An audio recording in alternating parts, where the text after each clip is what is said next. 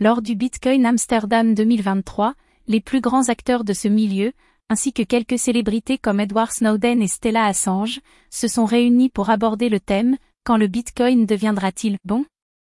Cet événement, qui a été marqué par l'effondrement de FTX et ses conséquences, ainsi que par la pression des autorités de réglementation et le bear market, a offert à ses participants la possibilité de voir et d'entendre des visionnaires tels que René Picard et Jimmy Song, deux personnalités qui ont captivé l'auditoire avec leur point de vue et analyse.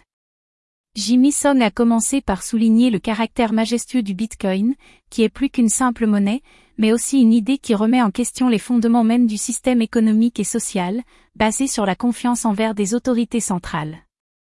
Pour lui, même si le Bitcoin est accepté de plus en plus par de nombreuses plateformes, il faudrait que de grands acteurs de l'industrie l'adoptent pour réaliser son plein potentiel il a le plus grandement insisté sur la nécessité de l'éducation et de la responsabilité afin de pouvoir opérer le changement. De son côté, René Picard s'est montré plus prudent, à l'image de la fragmentation croissante du Bitcoin et de la difficulté à déterminer le nombre exact de BTC en circulation, ce qui est dû à de nombreuses personnes qui les laissent sur des plateformes de trading décentralisées. Il a aussi alerté sur les nombreux malentendus qui entourent l'univers de la crypto et sur la désinformation, citant le procès de FTX comme exemple flagrant. Jimmy Son a ensuite mis en avant l'importance de l'autonomie et de l'utilisation des transactions peer-to-peer, -peer, rappelant que beaucoup de personnes s'intéressent à la crypto, mais renoncent dès qu'ils rencontrent des difficultés à l'utiliser.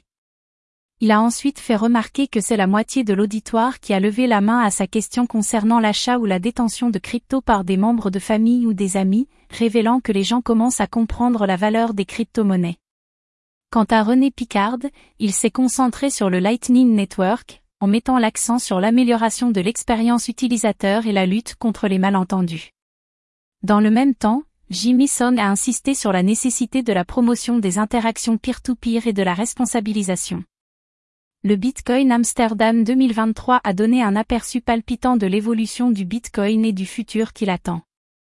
L'éducation, la promotion des interactions peer-to-peer, l'amélioration de l'expérience utilisateur et la lutte contre les malentendus sont autant de pierres angulaires, qui nous permettent d'entrevoir un avenir radieux. Le Bitcoin continue donc son évolution impatiente vers le sommet, et il est clair que cette montée fulgurante ne va pas s'arrêter de sitôt. Suivez-moi sur Cyberinvestisseur.